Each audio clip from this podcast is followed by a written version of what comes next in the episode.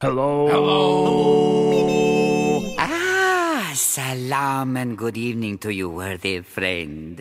Please, please come closer. Uh, too close, a little too close.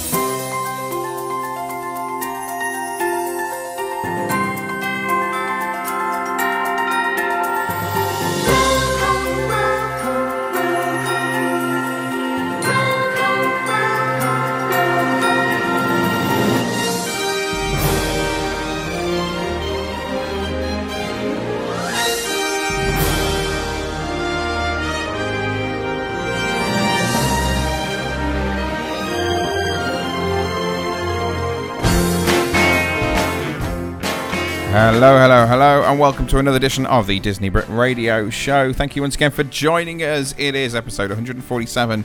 It's for Monday, 20th of October. We are a week late. We do apologise. We had a few um, technical hitches. Is probably the best way to put it. We had some issues with uh, with Alan's internet and um, him basically sounding like a Dalek. Uh, he isn't a Dalek, just so you know, but he is joining this evening. Hello, Alan. How are you?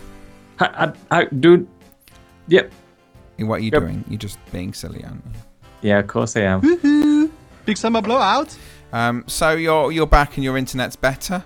Well, I've, I've had the um, internet people out, and I don't honestly think they've done anything. And I think that I've just got a good connection for the moment. I just reckon they made it worse. I don't think they've done anything apart from charging me a load of money. Okay, fair enough. That sounds about right. Um, we have no Chris though, do we? Um, and do you want to kind of explain a little bit about Chris and about what's what's sort of going on there?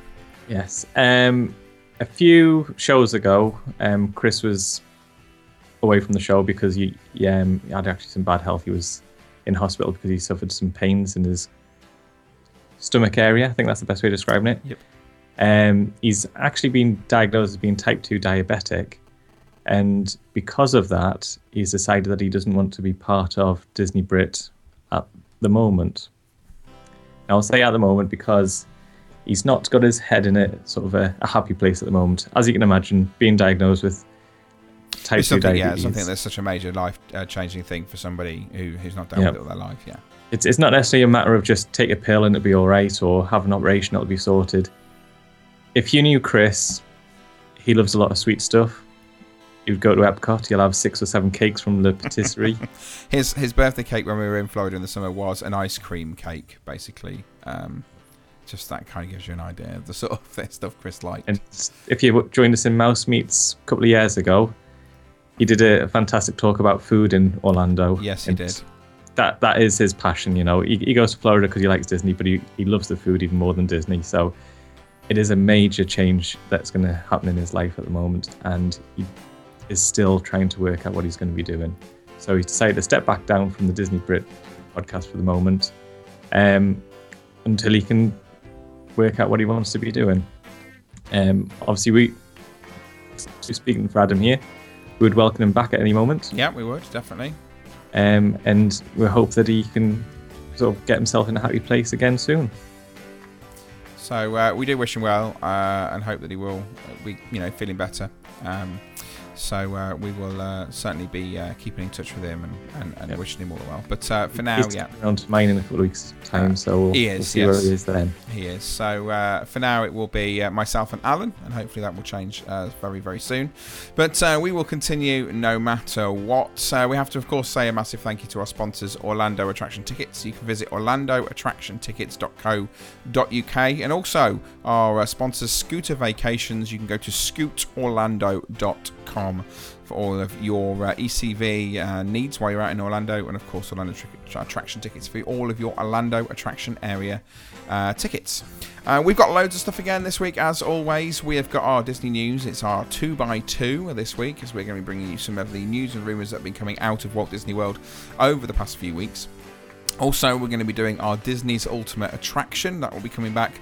And we've got an extended edition of Tomorrow's Child because some of you wonderful people have sent us in some audio of your uh, children. And uh, this week we're looking at um, the favourite moments and least favourite moments of visiting a Disney park. And we've got some interesting ones coming in there as well.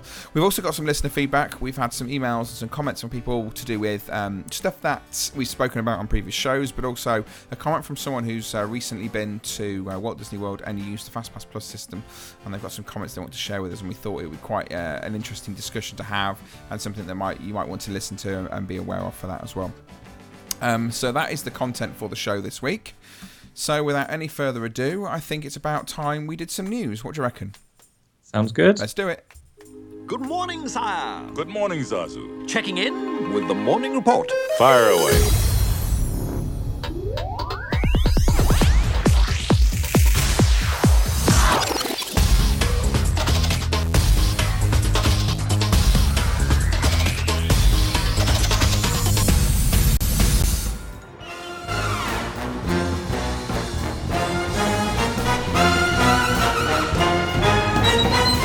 Okay, so it's our two by two. Oh, turn that up a bit loud. It's our two by two. So this week in our news, we have got Soundstage One changes. Uh, we've got a bit of Halloween news. We've got Igor staying. Yeah, uh, the candlelight processional lineup is confirmed. Um, and we've got a Frozen Christmas coming. Okay, so they are the uh, four bits of news that we've got for you this week. So let's start off then with uh, some more information with regards to Soundstage One. Now, for those of you um, who may have not have kept up, kept up with your Disney news over the past few weeks, you may be or may not be aware of the changes that have been happening uh, in the back of Hollywood Studios. We've said goodbye to the backlot tour. We've said goodbye to the American. Um, the American Institute area back there with all of the old props and costumes from different shows. That's completely disappeared, and we've been told will not reopen. This area is quite clearly going to be up for some sort of redevelopment. Over the past couple of weeks, Bob Iger, not Bob Iger, sorry, uh, Tom Staggs and uh, John Lasseter and some of the Imagineering team over at Walt Disney World have been found walking around this particular area. And uh, it started some rumours about what exactly is going to be happening. Now, there's talk of a Pixar land, there's talk of it being a Cars land, there's talk of all sorts of stuff happening. But this past week, there was a slight change to the operational structure of Toy Story Mania, and this has started to again start uh, put rumours, the rumour mill moving again about what might be happening there. Uh, for those of you who uh, may have kept up with news, will know. But in the past week, uh, Disney have. Um, well, it's past a couple of weeks really. Disney have uh, been trying a Fast Pass Plus only system over at Toy Story Midway Mania. So if you have a Fast Pass for that day, you can go and ride it at that time. But there was no standby whatsoever. And this has started the rumour mill with regards to what this test was all about and why they're trying to do it. We all know that uh, average wait times for Toy Story Midway Mania are somewhere around 60 odd minutes, unless you're going very early in the day or very late in the evening, but you will find there's usually queues there. And we believe that Soundstage 1 may be coming home to an additional Toy Story Mania track. So Disney will be able to use this in a very interesting operational way. We've already got two tracks running uh, inside of the, the building of Toy Story Manias, you know, at the moment. But if they add a third track, it means that they can start to play around with how they use those two tracks, dependent upon um, how many people have booked FastPass for that day or how light or heavy the queue's supposed to be. So what they'll be able to do, if this rumor is believed to be true, and they are going to be doing this, that the single track in the new key sta- in the new um, Soundstage One building maybe a FastPass Plus location, while the twin track will be a standby location. And it could also be, if needs be, that on days where there's more FastPass people and the standby line they think it's going to be shorter, they'll swap over and we'll have a double track for FastPass and a single track for standby.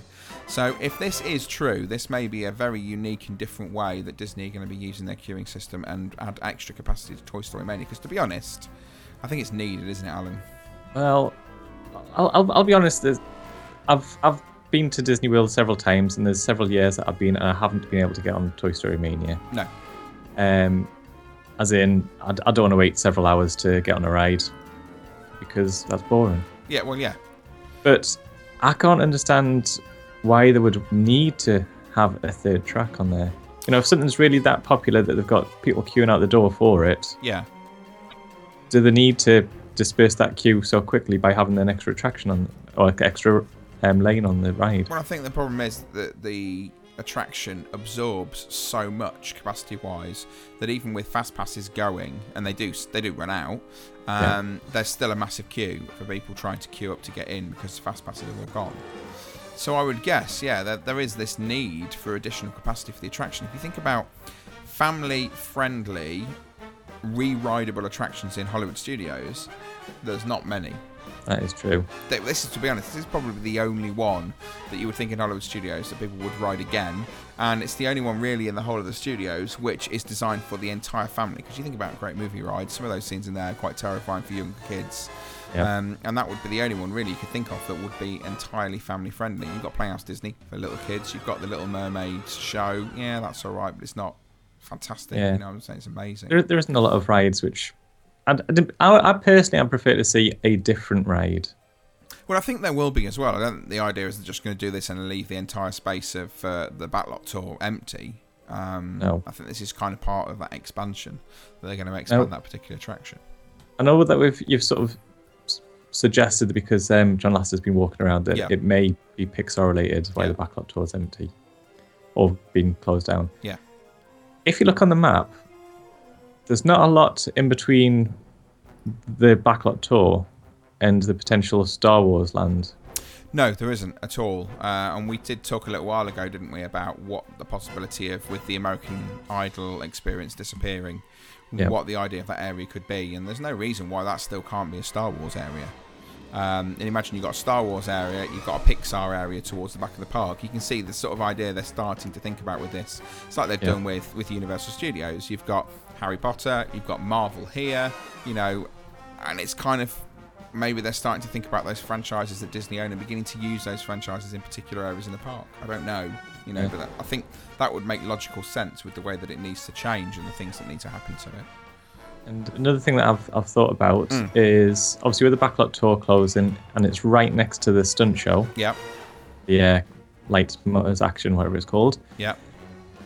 that stunt show could easily get turned into a Cars 2 Yes, show, an entire attraction based upon the car. There's no reason why that that wouldn't happen. Yeah.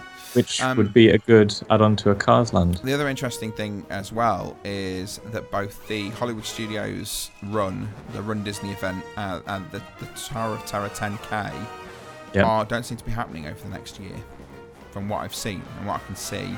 So maybe they've, there's going to be so much construction going on in the park over the next year or so that actually maybe there isn't going to be the space to run these events. Uh, maybe that's given us a bit of a clue, a clue as to what's happening as well. So we'll wait and see. I don't know. Maybe Who knows? you, Right. you won't find out until the last minute anyway. No, we won't find out yet. They're going to keep it close to their chest. Um, okay, but uh, obviously all of this stuff is happening, and it's all being pushed from the very, very top. And what's happening with these top roles at Disney? Right. Okay. Well, as I said, Igor is staying. Obviously, that's really Bob Iger. Bob Iger, yeah. It's not not um, Halloweeny at all. Um, he has extended his position in the company to um, as chairman and CEO Yes, all the way through till June 2018. Now, this is the third time he's actually extended his his position. When I say he, is it the board? It's the board, yeah. Rather than him, it's the board, yeah. It's, it's like the president going, "I want to stay for another season." Yeah. whatever the term is. Um, right, so he's, he had previously been extended up until 2016, Yeah. which wa- had apparently was going to be running out at, in 2015. So he keeps getting a little bit more extension on his contract. Um, and as we were saying before we started recording, it's not surprising because he is doing a lot of good things at the moment. Mhm. There's a lot of good things happening for Disney. That They've got um, a lot of success over the past couple of years. Um, I, I go. I can't. I can't stop saying that. Um, Bob Iger's said in in a statement, "I've had the privilege of being the CEO with a great company for the past nine years, and I'm thrilled to have this opportunity to continue through till 2018. I'm very excited about what lies ahead, including the release of the Star Wars films and the launch of Shanghai Disneyland. And I'm honoured to continue working with the talented management team and the 175,000 dedicated people who make this company what it is today. That is a lot of responsibility. Yeah, it is. Massive. You know, It's to be in charge of the payroll. whole company. To, you know, to, to know what's going on in every single pie that the company own. You know, Yeah. parks, Um, everything. and when I go, I go, I can't help this now. I've Started it. Iger. Iger. Um, Iger, he's um, well, being in the sort of the head of the company, he, they've acquired Pixar, Yeah. Marvel, Yeah. Lucasfilm. Mhm. There's a lot of things been happening. And, And and the- the thing is, he's been the head of the company while all this has happened as well. Yes. Um, I know he's not everybody's cup of tea, but I actually think he's done a, a great job. If Yeah. I'm honest, uh, I think the stuff that he's he's done while he's been there has, has been some of it revolutionary in the in the things that he's changed. Um, like I say, he's not That's everybody's cup of tea, but you look at him, you look at what other people look at Michael Eisner, who is not the most popular man in the world. Um, See, see, I'm I'm I'm a little bit pro Michael Eisner for some reason, right, you don't Because- know why. and I- I'll explain it. If it wasn't for him, it wouldn't be a resort as it is now, as in a holiday resort. Yeah, You had fair you had the theme parks, or a couple of the theme parks. They got expanded. The hotels got expanded. Downtown Disney. Oh, sorry, don't know what happened there. Apologies. Carry on. It's all right. It's your your CB radio kicking in. That's what it is. Um, so he developed the whole sort of Walt Disney World resort, really, um, from the basic yeah, theme parks yeah, and handful of hotels. Yeah, I, I get that, but I think he was a bit of a villain as well at times. I think he, about DVC? he had his he had his good moments and his bad moments, didn't he? But that's the same with everybody. You know, they've all had the same thing. We're like, why on earth is this going on? Some people would moan that I guess maybe letting too much go into the parks at once, and that's causing a lot of construction and that sort of stuff. But I don't know. But I'm pleased he's staying anyway. So there you go. I, th- I think you, c- you can't. Well, ma- maybe I, think you can't be a sort of head of a company and make everything happy all the time. No, of course you can't. Some sometimes you've got to sort of rock the boat a little bit, Yeah. and it could be that Iger's rocking the boat is literally closing down all the parks to make them all construction sites. Yeah, and fine. You know, It'll, it'll be happy in the end. We know we'll have a, a better outlook when it's all done, that's true. but we'll just have to live with the rough at the moment. Okay, uh, as it is October, of course, it's time to start talking about Christmas. Um, we wanted to just uh, catch up with you with a few things that have been going on with regards to the Christmas season, particularly the um, the Candlelight Processional. Uh, their lineup has now finally been completed for this year. To give you some idea of what is happening, it is the following: uh, 28th and 29th of November, we've got Jodi Benson, of course, was a Little Mermaid. November 30th to the 2nd of December is Neil Patrick Harris. What's really great here this year, he's going to be presenting the Oscars, or next year he's going to be presenting the Oscars, and look, he's coming to Disney World as well. Um, December 3rd and 4th is Jonathan Groff. The 5th and 6th is Whoopi Goldberg. The 7th and 8th is uh, LeVar Burton. I don't actually know who LeVar Burton is. Oh, he played Lieutenant Commander Geordi LaForge in Star Trek The Next Generations. There you go. Uh, we've got. Why, aye, Geordie LaForge. Not quite. Uh, 9th to the 11th is Edward James Olmos. Uh, the 12th and 14th is Joe Morton. The 15th to 17th, Chita Rivera. The 18th to the 20th is Anna Gasteyer. The 21st to 23rd is Marlee Matlin. The 24th and 25th is Isabella Rossellini. The 26th and 27th is Blair Underwood. And the 28th to the, tw- to the 30th of December is Steve Curtis Chapman. So there we go. That is all of the performers uh, that will be taking on the role of narrator in this year's Candlelight Processional. So uh, Does it make that much of a difference to the who the narrator is? I'm is it the same show regardless? it's the same show regardless, and the narration is exactly the same. Uh, but um, the difference obviously is, is the narrator and who it is you want to see.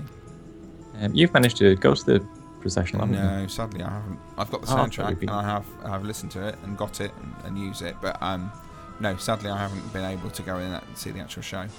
Uh, sticking with Christmas then, uh, what's going on with all this Frozen themed stuff for Christmas, Alan? Um, Frozen themed stuff. Well, clearly Disney have got this crazy idea that we can sort of shoehorn Frozen into everything. So Into what better way of Christmas. shoehorning it into Christmas than taking it to the Magic Kingdom? Of course. That's one way. We were um, Frozen is going to be taking over the Frozen Holiday Wish, uh, which was previously Cinderella's Holiday Wish. Mhm. Um, Queen Elsa from Frozen will be shown her powers to transform the Christmas castle into the glistening ice palace for the holidays. It's going to have the same 200,000 LED lights from Cinderella's Christmas Wish, Yep. Holiday Wish, but you know it's Frozen, so it's going to be more popular, clearly Of course it is. and that's that's what we've got to do. We've just got to put a bit more frozen into everything. Yeah, but again, you know, we had this conversation, didn't we, a few weeks ago about Frozen and people complaining about how much Frozen is going to the parks, and I had my moan, and you know, I still stand by it. You know, Frozen stuff's just moving from one park to the other, and it, but this it, it makes sense. There's synergy there, isn't there? You know, so Why not? it's it's one of the few times where they have massively done this. Um, we've we've noticed when sort of some of the films have been released before in the past, and they may or may not have been as successful. They haven't really promoted the films as heavily as this has been done. No, which is Um, I don't have a problem with. That's fine. no, no, no. I think it'll be good. It'll be interesting to see what happens when. Oh, was it Hero some six? Hero, Big Hero Six. Yeah. I had some of the words there. Um, I wonder what they'll do with that. I don't know because it's it's a Marvel based thing, isn't it? I know there will be a meet and greet opening, and I believe they're in the process of, if they've not finished, changing all of the display cases at the end of uh, the Art of Disney Animation. In Right. um, not Art of Disney Animation, that's a hotel. Uh, the Disney Animation tour in uh, Hollywood Studios. I know that if it hasn't happened already, certainly in the next few weeks, you'll be meeting um, the characters and all that stuff will have changed. Yeah. Um, also, I'm, I better say before we move on from this one, Yep. um, if you were unlucky enough to get tickets to see the um, the Frozen package that they had at Disney's Hollywood Studios, you've now got the special opportunity of getting the Frozen Holiday Premium package at Disney's Hollywood Studios. There you go. How much is this one going to set us back? Well, it's a bargain price of $89 per adult and $59 per child, Ouch. plus tax. I, I, and I theme will give entrance. Disney one good one round of applause for this. At least they've got different prices for adults and children this time. Yeah, that's true. Um, and for this time, well, I don't know. You, you could have got into some of the things before without a ticket. So it's, just, I suppose you're paying for the same things. I think. Yeah. Um, you've got reserved seating for the first time in forever Frozen sing along show. There is a Frozen themed dessert party at the Osborne Spectacle Lights. Yeah. I think someone was saying that that hadn't been announced yet. The Osborne Lights. I'm sure it's on the Disney website. Well, it clearly is because it's advertised as part of this thing. There you go then. Um, the dessert party is from 7 p.m. till 8:30 p.m. on Yeah. the until the 24th of December, Yeah. and from the 25th, but it's 8:30 p.m. till 10 p.m. So it's a bit later. But one of the things which I think is quite interesting from this is that the dessert party actually includes alcohol. Really? Yeah. Well, Now I had I had to double check this because the source that I had, um, I thought, well, you know, it could have been someone just talking about it, but no, it actually does. Um, it says, I'm just trying to find out where the exit is, even though I should have highlighted it. well they have started serving alcohol in Be Our Guest restaurant, so it's not. This isn't necessarily the very first time this has ever happened. So. Soak No. up the sights as you sip on specialty alcoholic and non-alcoholic beverages and sink your teeth into frozen-themed desserts. Right. Okay. Now, I know you're going to have to drink a lot of alcoholic specialty cocktails to get $90 worth. But at But- least, yeah, that's interesting. It's worth a challenge. Well, if you look at um, put that into perspective, a margarita around World Showcase Lagoon is now fifteen dollars.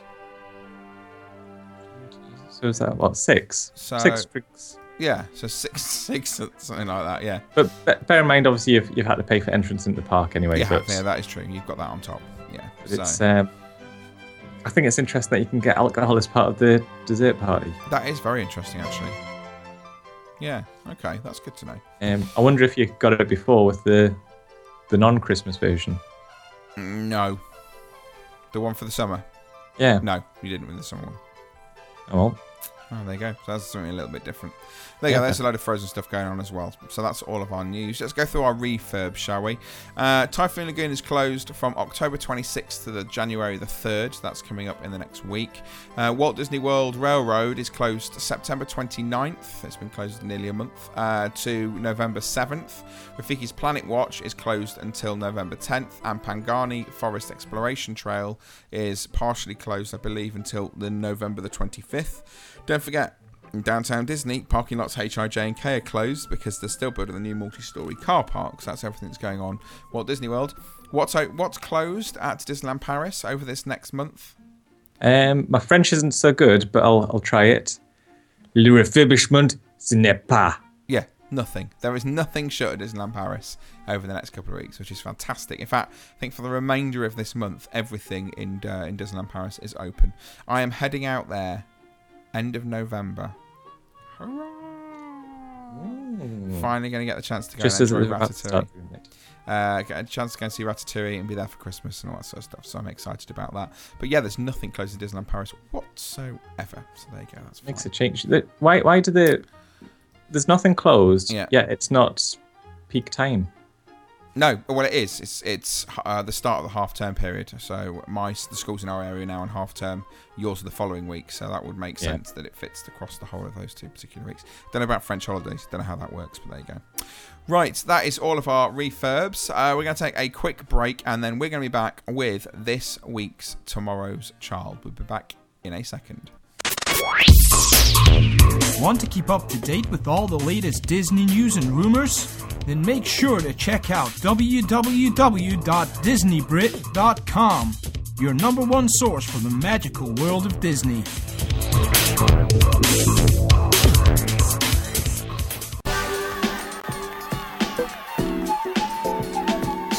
For the past 10 years, Orlando attraction tickets have been providing the UK with cheap Disney tickets for Walt Disney World and the surrounding Orlando attractions.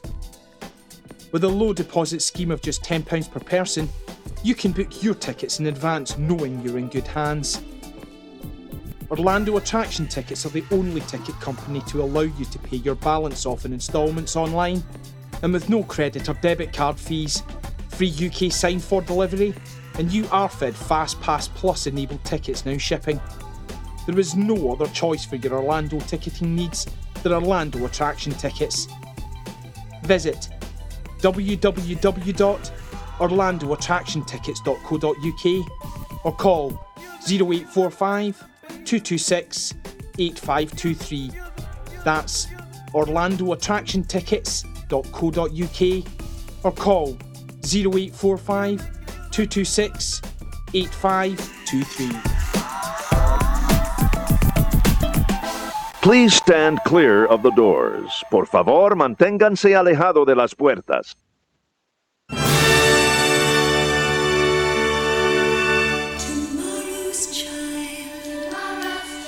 Okay, it's time for tomorrow's child, which is one something that we introduced on was it the last show? I think it was, wasn't it? Uh, Where we were asking uh, our children because they were the ones at the time uh, about their favourite and least favourite. So we were talking about characters last time, their favourite and least favourite characters, and we asked you to send in your audio of what your child's worst and best memory of visiting uh, any Disney park or any Disney experience. So, what's really pleasing to know is we've had some in this week. So, not only do you have to listen to our children, we've got other people's as well. I think that's that's pretty much the idea, isn't it? Yeah. Because obviously you, we we prattle on for an hour, hour and a half, or however long this is. Yeah, pretty much something like that, isn't it? If, we just showed you our holiday photos for two hours, you'd be bored. We want to actually hear what your your side is as well. So um, we asked them for their favourite and least favourite. So what we're going to do is uh, we're going to be playing those. So we've got uh, Martin Walker sent in as that's actually it's a whole family event. Martin, Haley, and Jake. Uh, Tom Colson as well, and then we've got Abigail, Imogen, and Harry all. Telling us about their their best. So let's start off with our best. Here is uh, Martin and Jake and Haley, and this was uh, Jake's best memory. Hello, everybody. I'm Martin, I'm Haley. And I'm Jake. and we've got some questions to ask you, Jake, today. Okay, they're all about Disney. Are you ready?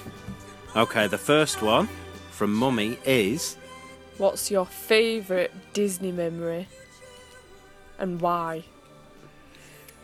It, my favourite Disney memory is when me and Daddy went to Disney and we saw, we met Tigger and, um, why? Because, um, he's my favourite character and I had some snuggles off him. and that's when we went to Disneyland Paris this year, is it? Yeah. Wow. Without me? Yeah. Thanks. And we had lots of fun, didn't we? Didn't we? Yeah. I love that. Did, we did, didn't we, Jake? Come on. Yes, Jake, we did, didn't we? I love that. Poor mummy, get left behind. Oh, bless. Bless poor mummy. Okay, so What's there that? is um, Jake's gone. Was that um his favourite moment was meeting Tigger? It was meeting Tigger and getting snuggles. There we go. So that was his favourite moment. Okay, let's go to Tom Coulson. This was his favourite Disney memory. the Haunted Mansion, the Buzz Lightyear ride, and the cars. Because on on the cars, you can drive them by yourselves. On Buzz Lightyear shoot stuff, and on Haunted Mansion you can go outside, and it's my favourite part outside because it's got a skeleton dog and a skeleton and a skeleton man saying ha ha ha ha ha. There you go. So that was Tom. Um, uh, Dad did send an email with some explanation. So when he says cars, he means Autopia. When he says Haunted Mansion, he means Phantom Manor. And when he means outside, he means when we go through the the, um, the canyon with uh, the saloon and all that sort of stuff. That's what he's Ah. on about. So that's what very he meant by very detailed memory though. Very detailed memory. Much more detail than my son's, which you'll find out in a minute. He was just like very to the point, and that was it. Right, let's go to Abigail's and see what Abigail's favourite memory is. Here we go.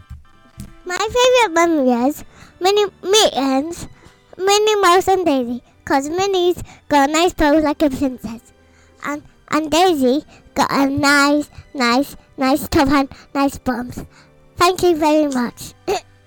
and goodbye. Thank you for having me.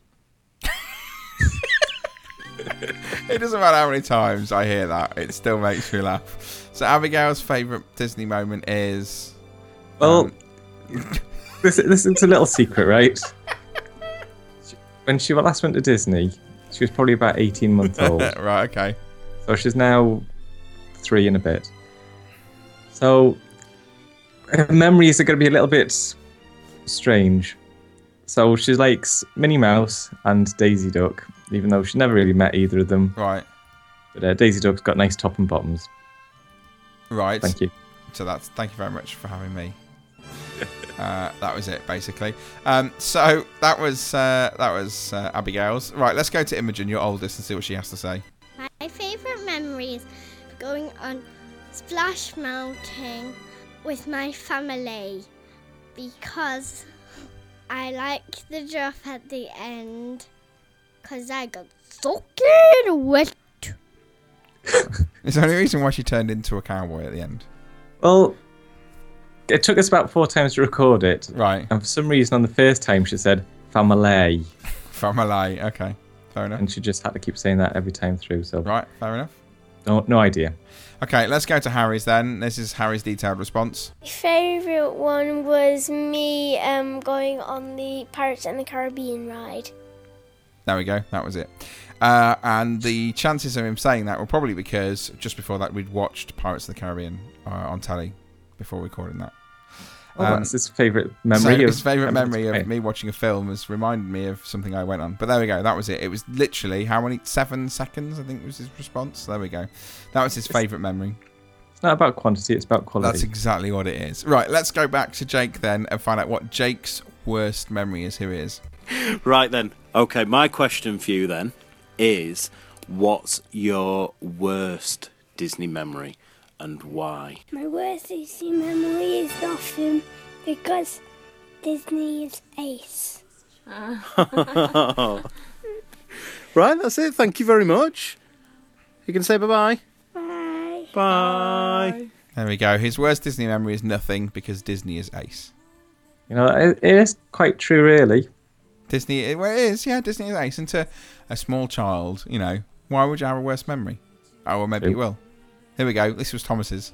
Tower Terror because it's so scary because it's got because you you go up and then you fall down really fast and it's a bit and it feels a, a little scary. In the email, Dad did say that apparently Thomas came off in floods of tears, um, having been on Tower of Terror. He'd been on the Toy Story parachute drop, um, Yep. And uh, basically, Dad thought he might be all right for Tower of now. Took him on and realised that probably wasn't the case. so that was his worst memory. Get right, to the um, moment and it's too late to go back. I'm going. We're going to go to Imogen next. I'm leaving Abigail until last for the next one because I think it's hysterical. Uh, so Imogen is the next one. Here we go. This is her worst Disney memory. My worst memory is wearing a poncho in the soaking wet, dark, damp rain. Done. Bye. Okay. Got no idea. She, she likes she likes Splash Mountain because she gets soaking wet. Yeah, but then Would you- doesn't like getting. Doesn't like getting soaking wet. Okay, that's fair enough. Uh, Harry says his least favourite memory is. It's because um, I've done the one with the big shoot thing with the water. I hated that one. Work that one out. What was that? Listen to that again. Can you work out which ride this is? It's because um, I've done the one with the big shoot thing with the water. I hated that one so much. Any ideas? I'm guessing Splash Mountain. Right, It's there we go. because um, You're right, I've it done is. the one with the big shoot thing with the water. I hated that one so much. Is that Splash Mountain? Yeah, that was Splash Mountain. Yeah, he wasn't a massive fan of Splash Mountain. He liked it until the final drop, which is funny because uh, Imogen's favourite memory is Splash Mountain. Harry's least favourite memory is Splash Mountain. So there we go. The, the Um, thing is, the, the scariest bit I think on Splash Mountain is not that drop. I think it's the one that you go down inside in the dark. Oh, when it's got that slight like roller coaster effect to it. Yeah. Okay. Right, we're now going to go to my favourite one. This is my absolute favourite out of all of the ones we've got. And this is Abigail's worst memory. Here we go. My worst memory is of Disneyland. Should I say Paris? Disneyland Paris is Captain Hook, Miss Disney, Shaky and Bones, and that's it.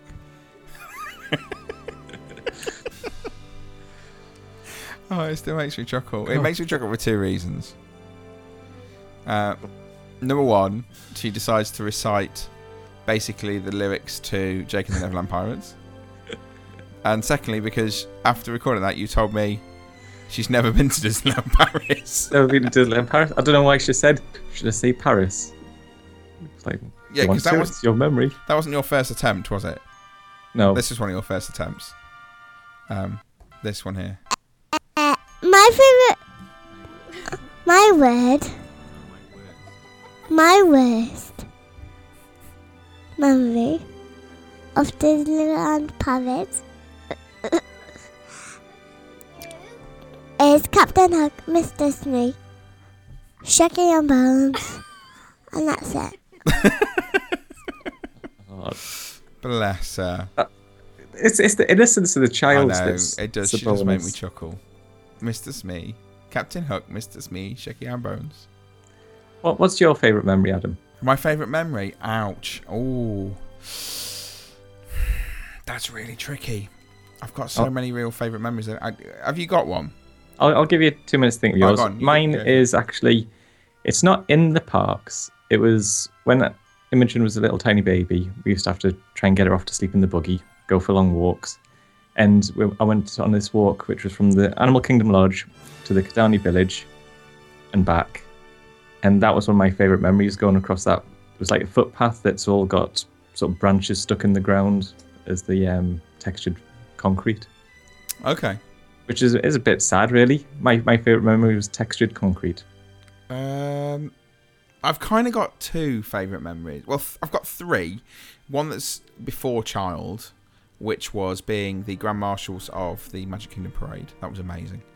Um, and then child-related Disney Park uh, has got to be one of the last trips. The last trip we went on was Harry meeting Talking Mickey uh, at Town Square, and him doing the pirate stuff with him. I've got a video of it. It was brilliant. Honestly, his face was fantastic. Um, my other favourite Disney memory, but it's Disney cruise related, was Castaway Cay and me and Harry going out with snorkels to into the middle of the ocean, miles out, and snorkeling and seeing all of the different Disney objects in the bottom of the water. Just me and him going out and doing that. So that's another one of my favourite memories, I think. Um, so there you go. I, I didn't manage to kind of pin it down to two, but you know, I've got several. Uh, right, so tomorrow's child, we're going to continue with this. Um, we've actually got our next show in a week's time, so in seven days is going to be the next show because of has slightly been out of sync with the tech issues we had last week. So we're once again going to be asking you to send in your Disney uh, memories, or your children sending in their Disney memories. So, uh, what is the theme going to be this time, Alan? Um, the next one will be your child, or, or whatever you want your child to say. It's their favorite snack from Disney. Okay, so that snack that they always, the one thing they always go for, and you know that's going to be their favourite. That's what we're asking for this time, just their favourite snack. So um, you can record it, do it however you want. If you've got a little audio recorder to do it with, do that. If you've got your iPhone or any sort of phone with a recording device, do it that way. We're not bothered about audio quality, anything like that. Just as long as we can get down what Clearly you're, not if um, you've heard the show. Yeah, that's true. Um, so uh, you can uh, send in those in. Send it to radio at disneybrit.com. Okay, radio at disneybrit.com, and we will include those in the show that we record next week. Okay, so that would be great. So please do that. Uh, that's all of our Tomorrow's Child stuff, I think, isn't it? Yes, it is. I'm just trying to work out what it is. It is. Yeah. Which means it's time to move on to our next listener interactive based segment, and it's based on this.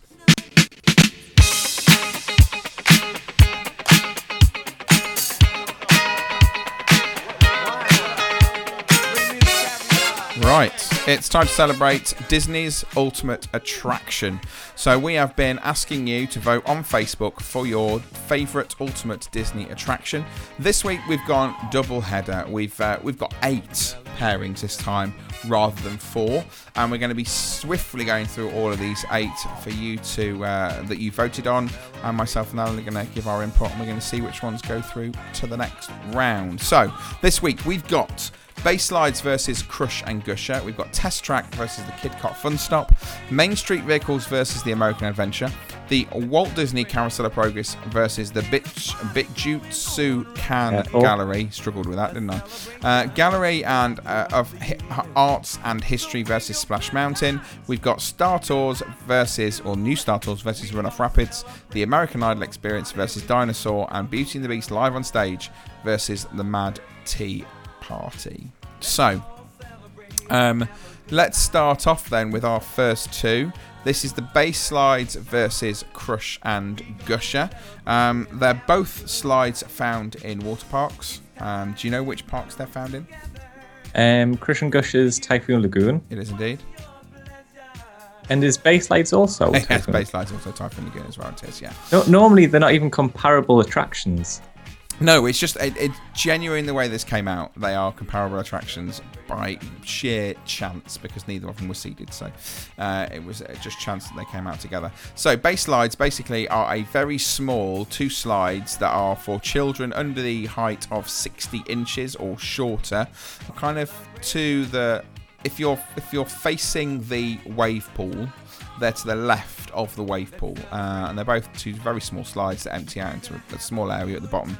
Um, and uh, they're basically they're designed for small children. And then you got Crush and Gusher. Now Crush and Gusher is slightly different because Crush and Gusher is a set of slides.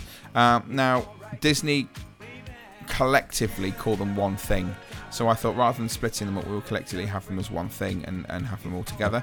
Um, you've got three different slides. You've got the Pineapple Plunger, the Coconut Crusher, and the Banana Blaster. The Pineapple Plunger and the Coconut Crusher can hold three guests at a time, whereas the Banana Blaster is only two guests. It's a little bit like a water roller coaster. So, Alan, start us off. Which one are you going to be voting for? Right. Well, as I'm too tall for the bay slides, clearly I'm going to have to go Crush and Gusher. Well, you're not. You, well, yeah, you don't have to necessarily do it because you're too tall. I will, I'll add another bit into there. Crush and Gusher is more than just a water slide, isn't it? It is, yeah. It's it's the in, in the speech marks thing going on. It is a water coaster. It is a water coaster. Now, me and Catherine went on it for the first time last time we went to Disney a couple of Yeah. years ago, I think. Yeah. And I was not prepared for how steep that first drop is. Yeah, it's. Sit in, yeah. sit in your, your little rubber boat on a little conveyor belt, and when it's your time and you go tipping over the edge, that is nearly vertical down. It's it's not nearly vertical. It's nowhere near vertical. Of course it big is. Wimp. it's not even slightest bit near vertical at all. You've got to scream. Well, yeah. but it is, yeah, it is. It's definitely steeper than the sort of coaster start to um, the AquaDuck. For those people Yeah. who aren't sure about how close it is, um, I don't want to say it's scary. Not necessarily the aquadunk. Not the aquadunk. No, the AquaDuck. Um, so which one are you voting for? I'm guessing you're going Crush and Gusher, are you? Crush and Gusher. Yeah, Crush and Gusher. I would go Crush and Gusher as well. Uh, we did the base lines last time. Harry quite enjoyed them, but Crush and Gusher definitely. He was. It, I think he was taken by surprise a little bit as to how, um, how kind of wild Crush and Gusher was, but he quite enjoyed it. So I'm definitely going to be sticking with Crush and Gusher with that one. So you voted Crush and Gusher well and truly outdid bay slides, but um, I'm pleased to know that uh, Crush and Gusher well and truly goes through to the Was there round. any votes for bay slides? Uh, there were two votes for bay slides. That was it. Yeah, so two people did vote for bay slides, but that was it. Just two, bless them. So Crush and Gusher goes through. Bay slides goes out. Excellent. Okay, let's go to our next pairing then. It is Test Track versus the Kidcot Fun Spots. Um, Test Track has been through a bit of a makeover uh, over the past couple of years, but the idea is you go and you design your own vehicle and then you test that vehicle through a series of different tests as you go through a futuristic sort of testing proving ground. Uh, Kidcot Fun Stops are found around World Showcase. You can go around to different areas and you can take part in cultural activities that are related to each of the different areas. Um, you um, can get a, I believe it's a, a kind of a colouring page on a stick. It's the nicest way of putting it. Uh, there is um, Agent P and I believe still Duffy that you can get. So they're the two different ones that are available to you. So uh, which one are you going for? Test Track or Kidcot Fun Stop? Well, Spot. I, I love the way that you say cultural. Was it cultural based activities? Yes. As in colouring Duffy or colouring Agent P. Yeah, yeah, that's one of the things they did. Yeah. You don't even have You don't. colours in language. No, I don't believe so. Um, I will say that the, the pens that we were using when we were doing a bit of um, Kidcot colouring in Yeah. were pretty much um, magic marker style, Yeah, they were a little bit. um, which I thought was a bit unchild friendly, but they were good at colouring in. Yeah. Um, I did do a Duffy there. Um, test track. I haven't been on the new version. However, I do like the concept um, neon glow in the dark Yeah, it is. going on, It's a little bit like that. um, which I would like. So I'm gonna go test track. Okay. Um, Kidcot Fun Stop I like. I like the idea of them. I think they work. I think there's something a little bit different for children to do in World Showcase where if you've got younger children, they can get a little bit bored of it. You've got Agent P in there as well, which is quite good. But um, I think Kid Cop does give them something extra to do, which is cool. Test Track, the new version is nowhere near as good as the old version. Uh, you know, as much as people say, oh, you know, they've changed it and altered it and it's all to do with Chevrolet, etc.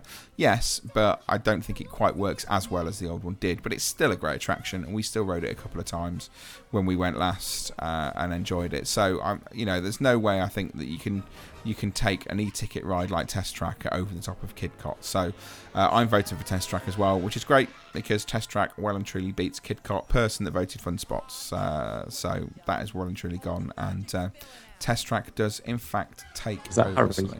Was that Harry? No, I don't think it was. Um, so there's that one. Okay, let's go to. Um, we're heading to Main Street USA, and here we're going Main Street vehicles versus the American Adventure. So Main Street vehicles against the American Adventure. So Main Street vehicles are things like the fire truck and the bus and those sort of things that travel down Main Street and can take you from one end to the other. Against American Adventure, which is about a 35 minute show that you find right at the centre of the World Showcase in Epcot that charts the history of America. Uh, it's a massive animatronic show which requires basically an entire train underneath the theatre to bring all of the scenes into place and up and down. It's very patriotic uh, and um, it's a good place to go if it's going to rain, definitely. But uh, what we're going for, Alan, Main Street Vehicles or the American Adventure? Right, I'm I'm gonna add something before going to the, each Go of these. Um, I was looking at the um, download stats for our podcast, and 95% of our listeners are from America. Yep. So, if I say that I don't like the patriotic American adventure, which talks about the history of America, Yeah. would that be then offensive? Um. Well, so basically, you're about to do it anyway. No, no, Um, no, I'm not. No, I'm I just saying. No, I think it's difficult because it is for those people who are from the UK who go over and don't necessarily know much about the history of America. There's stuff in there you'll watch and go, I don't, I don't understand that, I don't get it. Um, so I don't think it's necessary. And just not necessary. You know, it's just like I think if they, if we had American people who came over here and went to see something uh, that's very, very specific to British history, uh, like I don't know, uh, a film about the 1980s miners' strikes that happened, people they wouldn't necessarily get what that was about because they don't know all the history.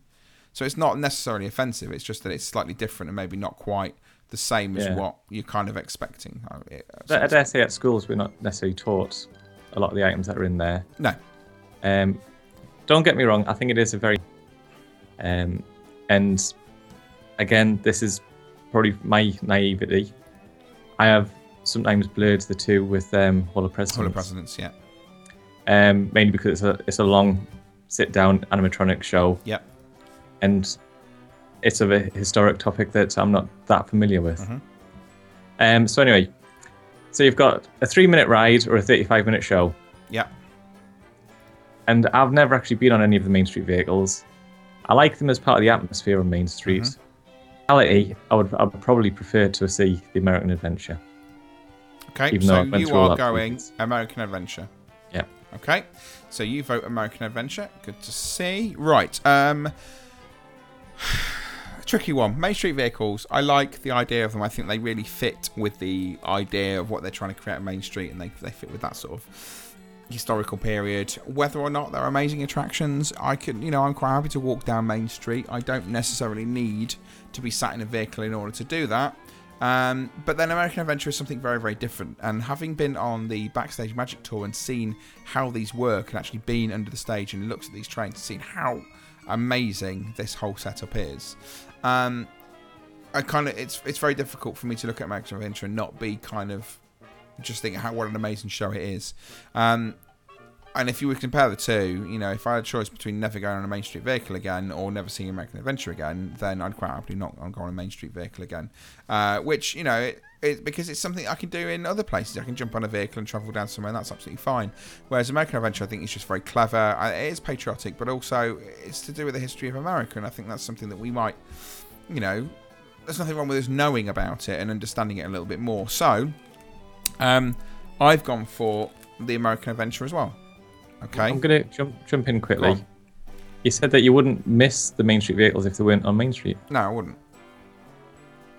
I think I would. Would you really? I, I think that they add an extra dimension to it. Mm, maybe. It's- yeah. Yeah. Maybe. Like if you, if you compare Main Street in Florida to the one in Disneyland Paris, Yeah. Disneyland Paris seems to have a lot more Main Street vehicles. Yeah, it does. Yeah. Yeah. It does, Um, and that is something that is very noticeable.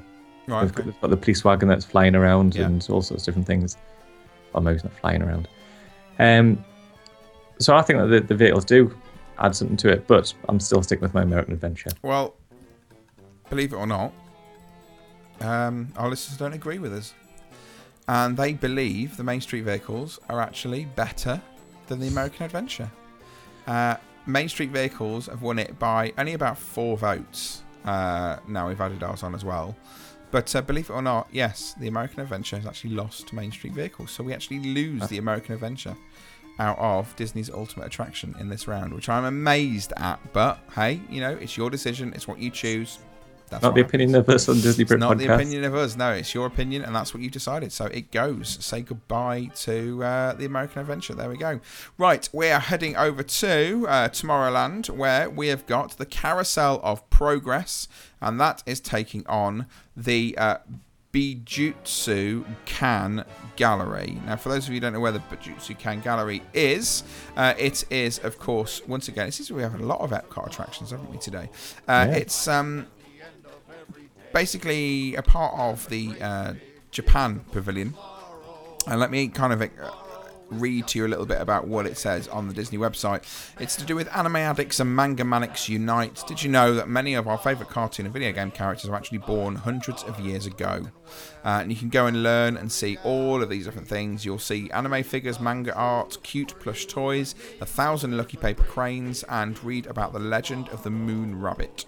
So there's loads of stuff in here to do with those people who are fans of anime. I know how massive anime is um, and how massive manga is. And this is basically a gallery all dedicated to that sort of stuff and Japan's anime culture and everything. So, um, so it's that versus uh, Walt Disney's Carousel of Progress, an attraction that was created by Walt Disney as part of the 1964-65 World's Fair. Um, it is uh, still kind of has the original animatronics and all that sort of stuff in it. Um, so again, uh, what are you going for? Are you going for Carousel of Progress or are you going for the gallery? Well, I'm just going to preface this with 95% of our listeners are okay. um, obviously, obviously, there's the history there in Carousel of Progress. Yep. Carousel of Progress, although it is a, a revolving theatre, there, there is a, a story there of history and future, and its animatronics sit down. Uh, could could it be comparable to American Adventure? Uh, in a way, I suppose. Yeah. Um, would I miss it if it went? Yes. I don't know. Honestly, I don't know. However, the Bajitsu Can Gallery, I've only found it once, Right. and that is because it's right at the back of the um, Japanese pavilion, isn't Yes, it? it is. Yeah. You go through a little. I think you go through like a little over a little bridge into a sort of very dark doorway, Yeah. Which like is, that. is what you do with a lot of the galleries that are in the um, Epcot Country Pavilions. And I went round it. It took me about five minutes. It was interesting. It's something I've never seen before, but I don't think it added that much to me for cultural awareness. No. Okay. So that's fair enough. So I would say you're going Carousel of Progress. I'm going Carousel of Progress. Okay, well, I'm going to go Carousel of Progress as well. Um, and the reason, do you know what? I've, I've seen Carousel of Progress in kind of a new light over the past few months. Having done it many times before, I really enjoyed it and thought maybe I enjoyed it purely for the fact that it was Walt Disney. You know, it was his attraction, and maybe I'm appreciating it from a different point of view. Harry's never been on it, uh, just purely for the fact we never had the time before. And this time we went on it and we sat on there and we watched it, and he loved it. He absolutely loved it. And we came out, and later on in the holiday, he was saying, "Can we go and do Council of Progress again, please?" Um, which I never kind of expected, and that gave me a slightly different appreciation of it because all of a sudden Harry's like, you know, it's it's accessible by everybody. It's to do with history, yes, I know, and um, but he really enjoyed it, and my parents again enjoyed it. Zoe really enjoyed it as well. So I've kind of come to f- find a new appreciation of it that I didn't have before.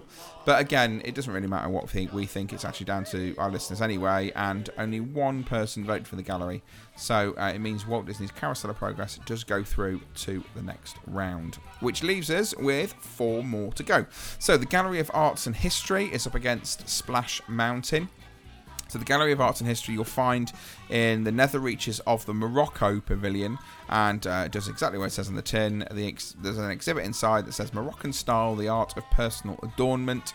You can see how the unparalleled artistry and craftsmanship of Morocco decorative arts are a visual representation of cultural identity. So uh, you can find all sorts of pots and all sorts of stuff in there, like a, a very. It reminds me very much of a kind of local museums gallery. Um, and uh, that's coming up against Splash Mountain, as you know, based on the uh, film that Disney never admit to making, Songs of the South. And uh, it uses Brer Frog, who takes you on a journey as you meet Brer Rabbit, Brer Bear, Brer Fox, all those sort of things, and it culminates in a 60 foot, I believe, drop down the side of Chickapin Hill. Some kids love and some kids Which some kids love and some kids don't. So, Alan, what are we going for? Um, right, well, I'll just preface that that 4% of our listeners come from Morocco. no, they don't really. Um, right, I'll be honest. I've never been to see the Museum of Pots and Pans. Right, fair, fair. I have, however, been on Splash Mountain. But I will say that I only went on it when Imogen went on it. Right. She was brave enough to want to go on it, Before and she you- went on it twice. And I thought, well, if my daughter can do it, I can do it.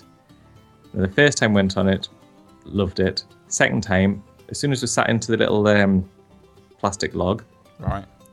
my daughter says, "I need a wee. I'm desperate for a wee." It's quite a long ride, that ride, It is. and It's about 10, 12 minutes, I believe. it got to a point where I thought, well, you know, I'm, I'm going to be soaking wet anyway. The seat was a bit damp. If she wheezes, she wheezes. Yeah. Luckily, she didn't, and everything was all right. I don't know why I'm telling you that story anyway. But if I was comparing the Gallery Pots and Pans to Splash Mountain, Yeah. it's, it's clearly Splash Mountain has to win. Well, it has to. There's no argument there. It's e-ticket again, isn't it? It's the whole idea of it being an e-ticket attraction uh, against uh, a, a gallery. Um, I don't think there's much you can argue on that, is there? Really? Um, You've been in there. I've been in there. Yeah, I think I've only been in there once, uh, but I have been in there. Um, and you, th- I sort of think to myself, you know, it's it's all right. It's fine. It's reasonably interesting, I suppose, but it's not. It's not amazing, you know. Um, I, I it probably sounds a little bit harsh saying that, but it's not amazing. Um, but I know that uh, I enjoy going on Splash Mountain. I've enjoyed going on Splash Mountain every time we've been, and uh, we'll continue enjoying going on Splash Mountain until the end of time, I suppose. Whereas I don't think I would be bothered if I never went into the Gallery of Arts and History ever again. Um, and that's not me being mean. It's just it's not that interesting. If I'm being really Yeah, honest. I, I, I appreciate it. Um, so again, we look at that, and the Gallery of Arts and History had one vote. Uh, Splash Mountain got all the others, which means Splash Mountain well and truly goes through to the next round. Okay, next up, we're going to Star Tours uh, versus the Run Off Rapids. Now, Star Tours is uh, now Star Tours The Adventure Continues, which is a 3D adventure inside a simulator, which gives you multiple outcomes as the, the ride is split into three different sections. Um, you can uh, enjoy uh, that over and over again, not necessarily have the same experience more than once. That's up against the Runoff Rapids, which are three flumes um, in Typhoon Lagoon. They're about 600 feet down, and there's three varied paths. The centre slide is one rider at a time, takes you on a darkened, fully enclosed trip to the bottom with just a pinprick of light peeking through. And then you've got two outer slides, which use two person inner tubes that travel over, around, and under the snaking coils of the centre slide. So they are your three different ones. Uh, it's out towards sort of the back of um, of Typhoon Lagoon. It's uh, a lot of steps. I forgot how many steps it is to climb up to the top of the runoff rapids. And I got to the top and we were all shattered. I was there with Craig and his kids as well. And we got down to the bottom and Harry went, That was great. Can we do it again? No, no, I'm not walking all the way back up there again. That's not happening. yeah, it's not happening. Um, so, out of these two, which one are you going for? Um, I've only done the Adventures Continue once. Okay. Um, and I'll not say I was disappointed, but I was expecting a little bit more from the major reworking of the attraction. Yeah. I would have liked to have seen 3D screens at the sides. Right, okay. Um, to actually give you a bit more feeling that you're moving. Yeah. Saying that, it is a fantastic simulator. It is. Oh, it's amazing. Yeah, it is fantastic. It Um, is every seat's got a great view because has. it's raked in such a way that you're very much upright and you can see exactly what's going on. Yep. Um, even my daughter could, and she's obviously smaller than myself, luckily. Um, and I think was it, how many? Do you get three or four different three clips different three together? clips you get you get the first one which is where you find you're introduced to several different people i can't remember what it is i remember one of the ones i had was darth vader there was another one which was i can't remember um, and that takes you to planet number one eventually then you have the um, hologram message that's sent to you by somebody and then you go to your second planet. Um, I've done pod racing before. I've been through Wookiee forests. I've been to Gungan country, and we look like we run over Jar Jar Binks, which is brilliant. Um, I can't remember what else I've been to, but I, I did a bit of a marathon of this. I'll, I'll I'll say that I've never seen Star Wars, so I, I don't I don't know what I went on. I went on the simulator and went through different countries or planets, whatever they were. And I'll be honest, I think I went through some of the same bits that I went through in the previous version of the ride. Right. Um, however, I did like the fact that Darth Vader was looking for the rebel spy that was at the sitting in the yes, front row of this that was cool. thing, and there was a kid's photo. Yeah. Totally freaked him out. Um, apart from that, great ride. The run off rapids. Yeah. I don't think I've done it because when I've gone when I've gone to the water parks, I tend to go on a slide with somebody, right? So if I was there with you, kids would be looked after by the families, and me and you would go off water sliding. Fine. However, when you go with your wife and daughter, you can't just leave the daughter on their own. No, that is true. So I don't honestly think I've done the run off rapids. Okay. But then when you compare a water slide to a simulator, that one my daughter would actually go on as well, Yeah. I think I've got to go Star Tours The Adventures Continue again. Okay, so you're on there. Um, again, this is another surprise to me. Run of Rapids, Harry really enjoyed this year.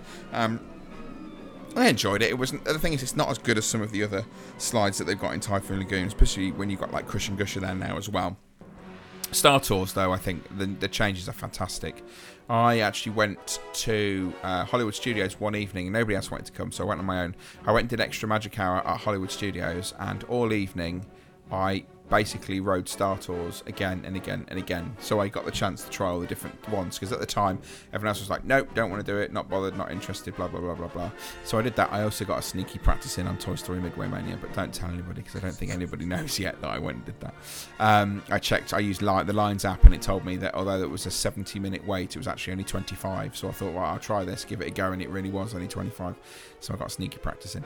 Um, but I did Star Tours six, maybe seven times that night and got to see quite a few different ones. And then Harry decided he wanted to do Star Tours, um, so I got to do it again the next day, and I saw quite a lot of combinations, which was really, really good. Uh, but it, I love the changes. I love the 3D effect. I think it works really well. So for me, uh, it's got to be Star Tours. Uh, interestingly, there were actually more people for Runoff Rapids than I expected. So he wasn't as much of a runaway hit for Star Tours as uh, as the others have been, but it still well and truly beats Runoff Rapids, and uh, Star Tours makes its way through to the next round. I'm Okay. gonna, I'm gonna add something in there quickly Yeah, go on. about Star Tours. I think you can get hold of a um, downloadable passport for Star Tours. You can. Yes, you can. So you can tick off which planets or whatever Yes. it is that you've been do you know to. what? I've got it, and I didn't even think about that. But yeah, you can get a downloadable passport. That is very, very true. Right, let's head over to uh, Dinosaur, and Dinosaur is taking on the American Idol experience. So, for those of you who don't know what the American Idol experience is, if you're listening in the UK, it's basically America's version of the X Factor. Here, you can go and audition to be part of the show. If you get through, you get to the live shows that they have a number of, and then people win each heat of the live shows and go through to a live final right at the very end.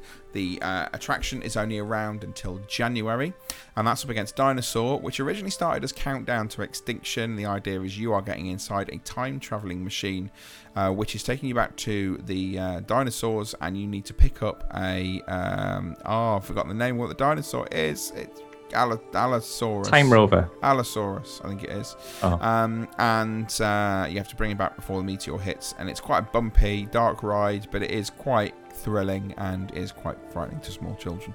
Um, so they're the two that are up against each other. American Idol Experience against Dinosaur. I'll start this one off, I think, shall I, this time, as you've done all the others, I realised. Yeah, I'm going. Um, I'm going to add, add though. You've said that American Idol's there till January. Yeah.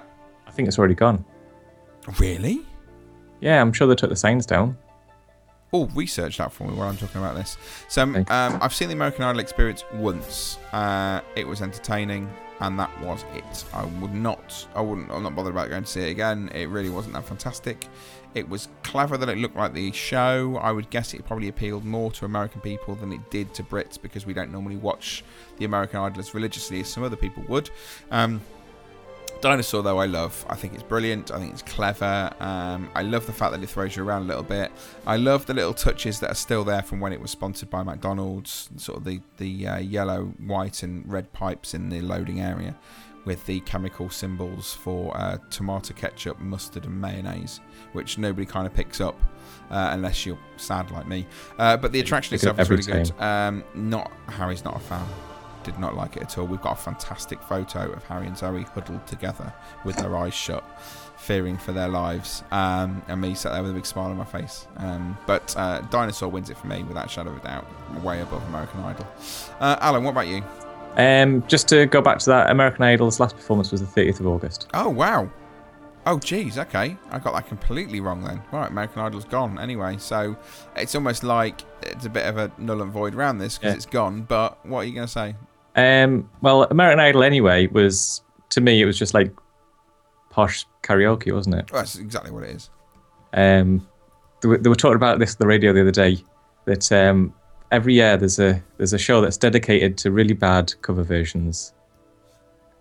That's Yeah. X Factor. Yeah, it's exactly what So um, that's that's basically. I'm I'm not a fan of the singing show. However, when it was on, I saw a show in Disney Hollywood Studios, and I went back to see the the final of the day. Oh, did you actually go to the final? Yeah.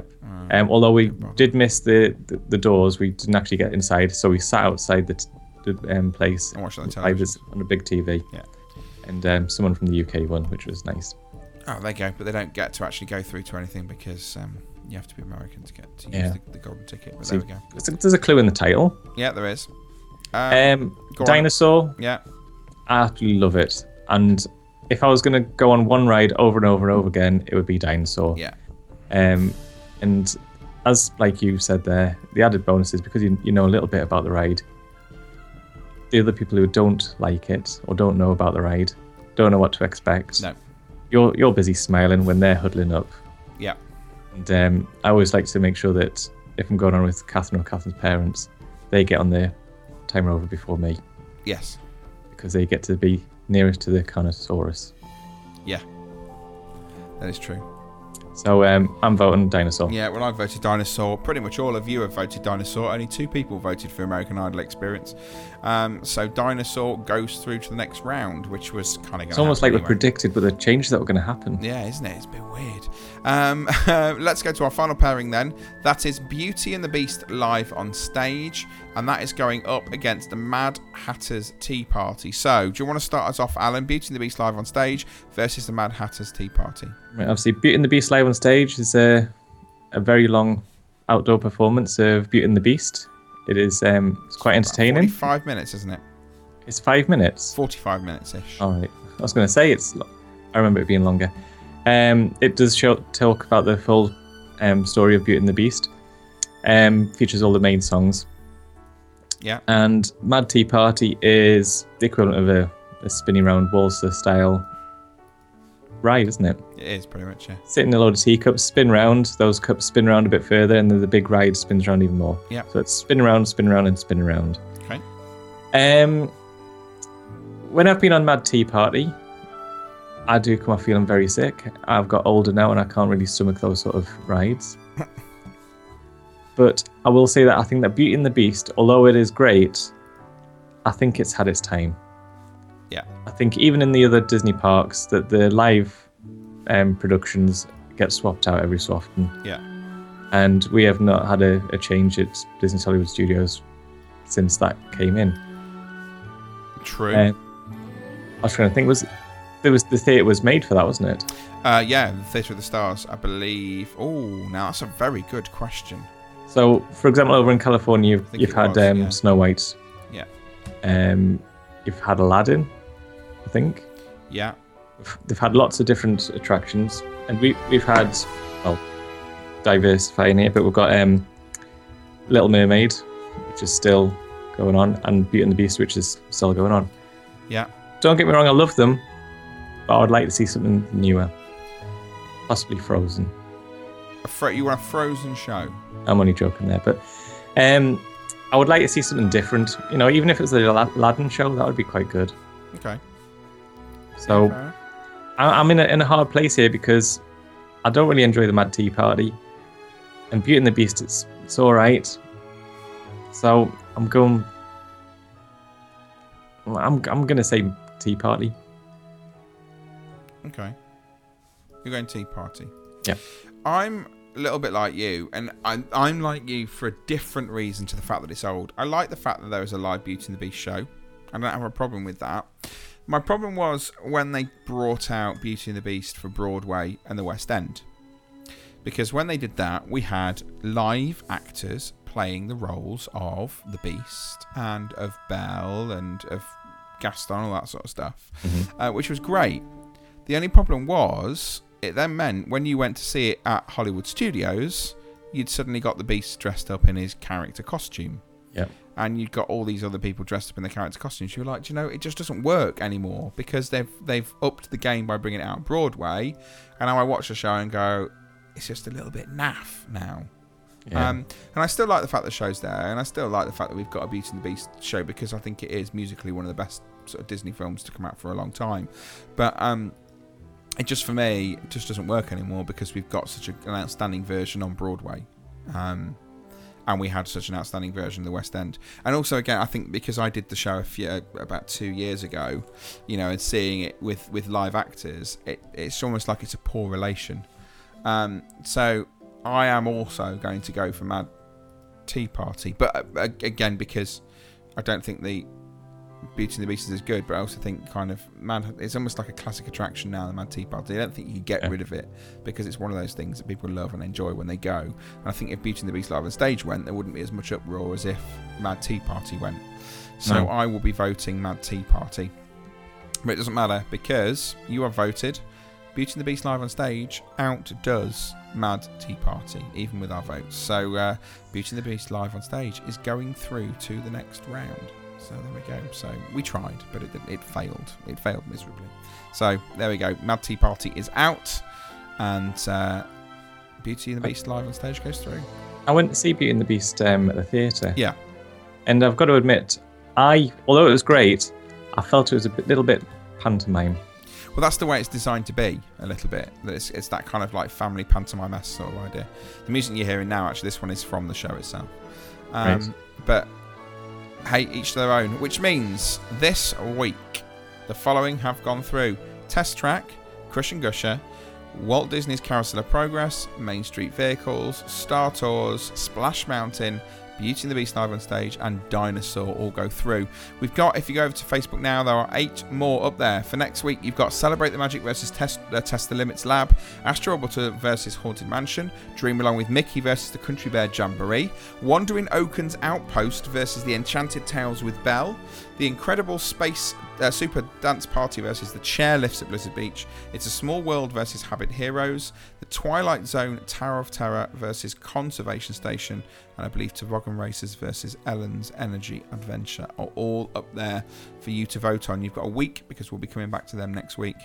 Um, so there we go. That we are getting very close to the end of going through all of the attractions at Walt Disney World. You kind of forget just how much there is to do there. So we'll have a few more episodes where we're going to be going through all of those, and then we start round two.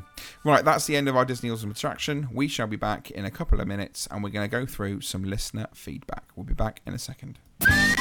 Hey, I have the best kept Disney World and Universal Studios vacation secret. Did you know that anyone can rent a sweet ride and truly get around fast with your pass inside the theme parks? Mom, tell them. Well, Scooter Vacations makes it fun all day long. You or someone you love deserves the best way to see everything. So why not relax and enjoy a true express ride with your pass? Scooter Vacations can arrange it and even deliver it to you. Get around the fun way, have as much fun getting from ride to ride as being on the ride. They fit on buses, boats, and monorails, and some can fit in a car trunk. Upgrade your experience and scoot everywhere. Contact Scooter Vacations at 1 855 WDW Scoot.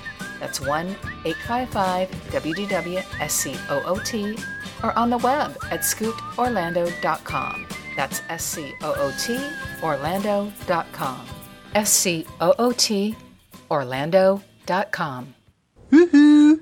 Big summer blowout. This is Bill Farmer, the voice of Goofy, and when I'm in Britain, I listen to the Disney Brit podcast.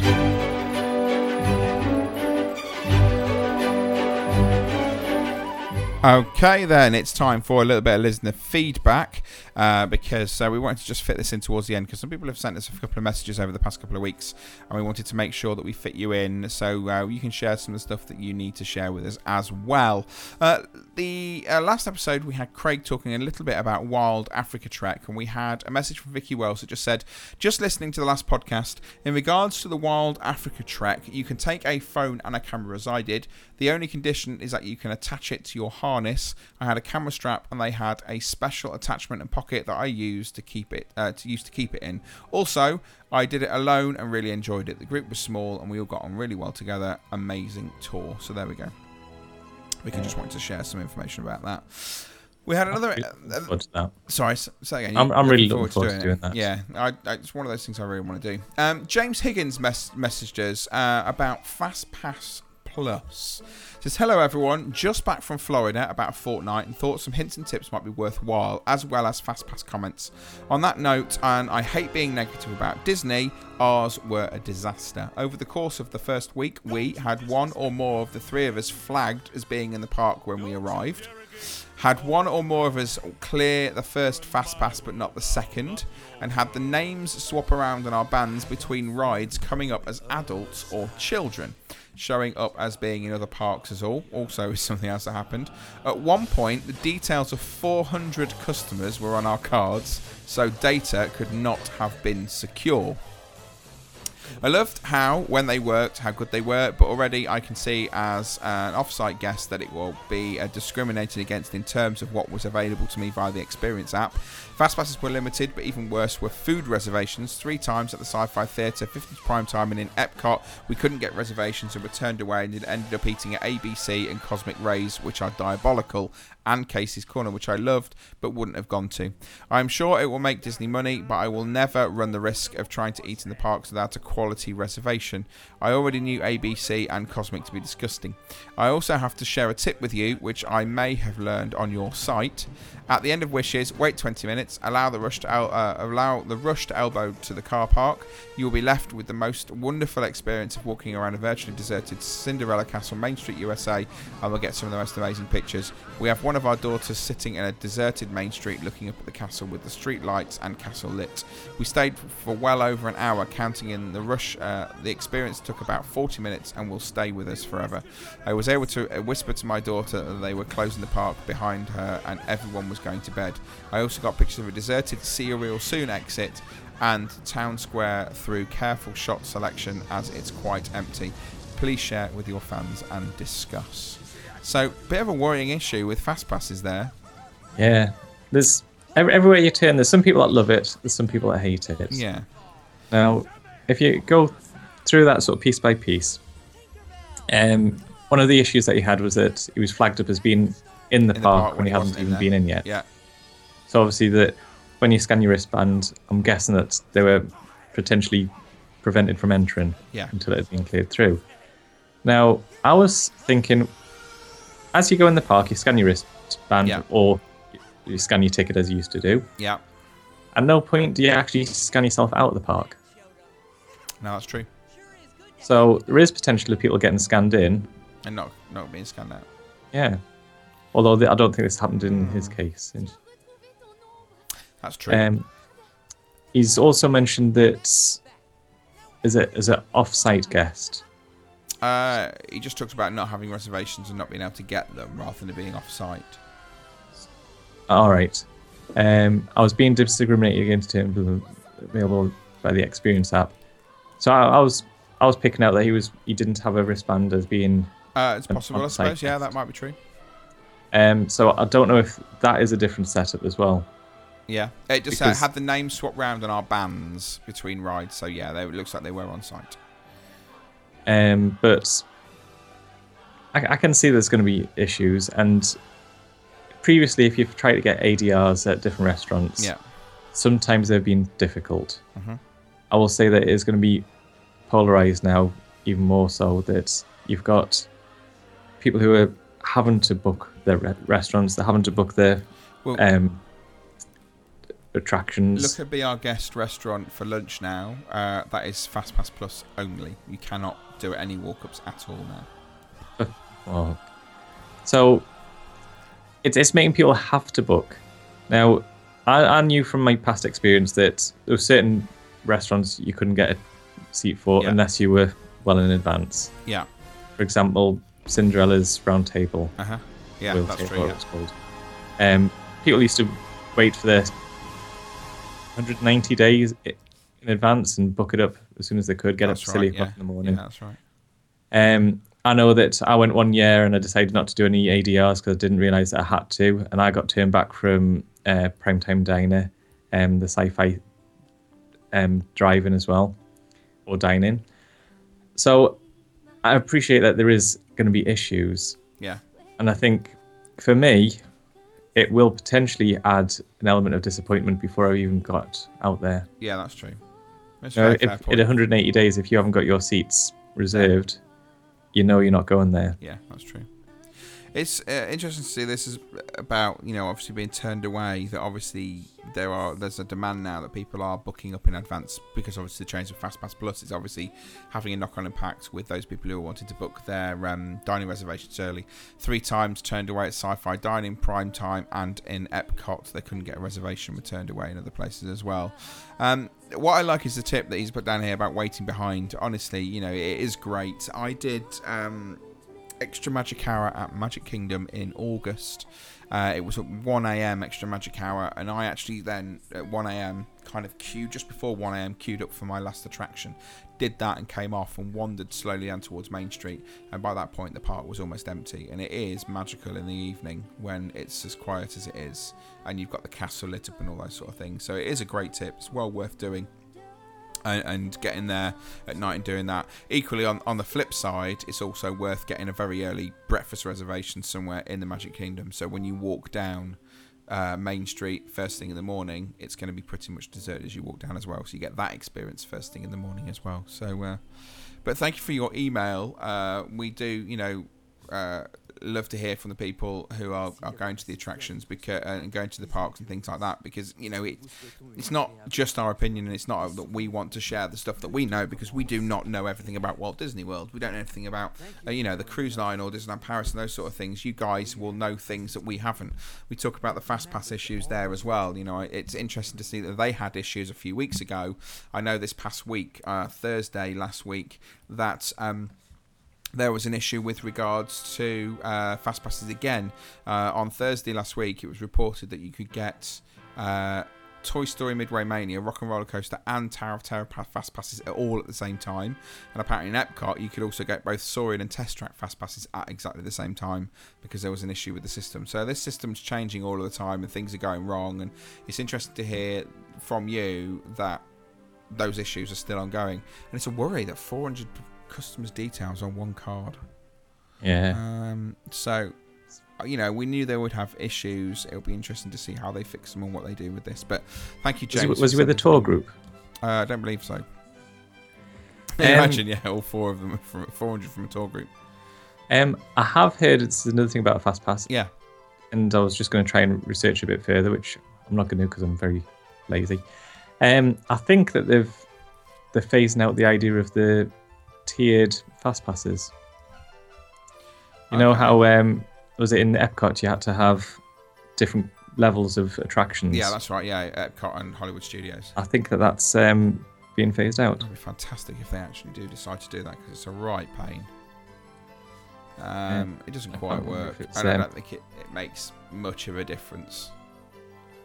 Um, I don't know. We'll see. I dare say, is it tiered fast passing at Hollywood Studios? Yeah, it is. Yeah. So if if they did get rid of that, you know, it means you can get your fast pass for the main attraction that you want to go and see, Yeah. Yeah, definitely. which makes sense. We'll see. We'll see what happens. Who knows? But uh, thank you, James. And if you've got any comments or anything we've talked about today, then just leave us a message up on our Facebook wall or send us a message via email, those sort of things, and we will include those in the show. But uh, interested to hear that from James, so thank you very much. Right, that is everything for this week, which means we have finally reached this point.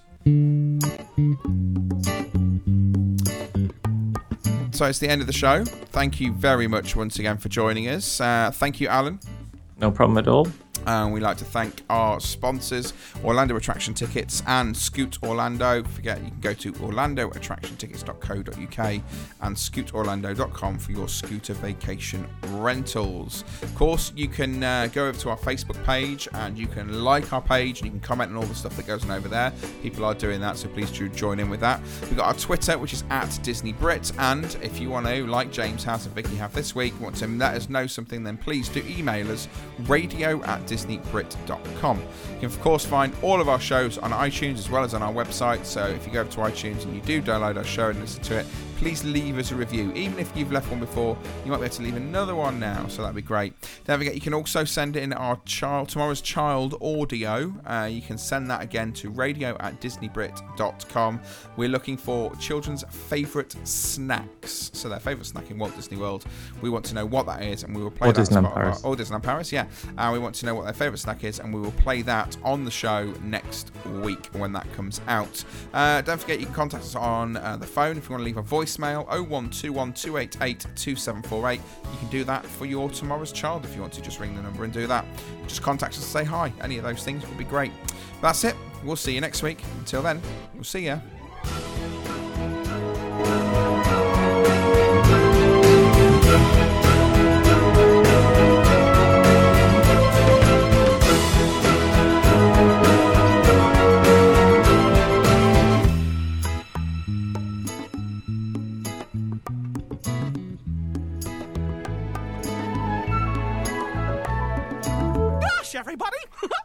was swell.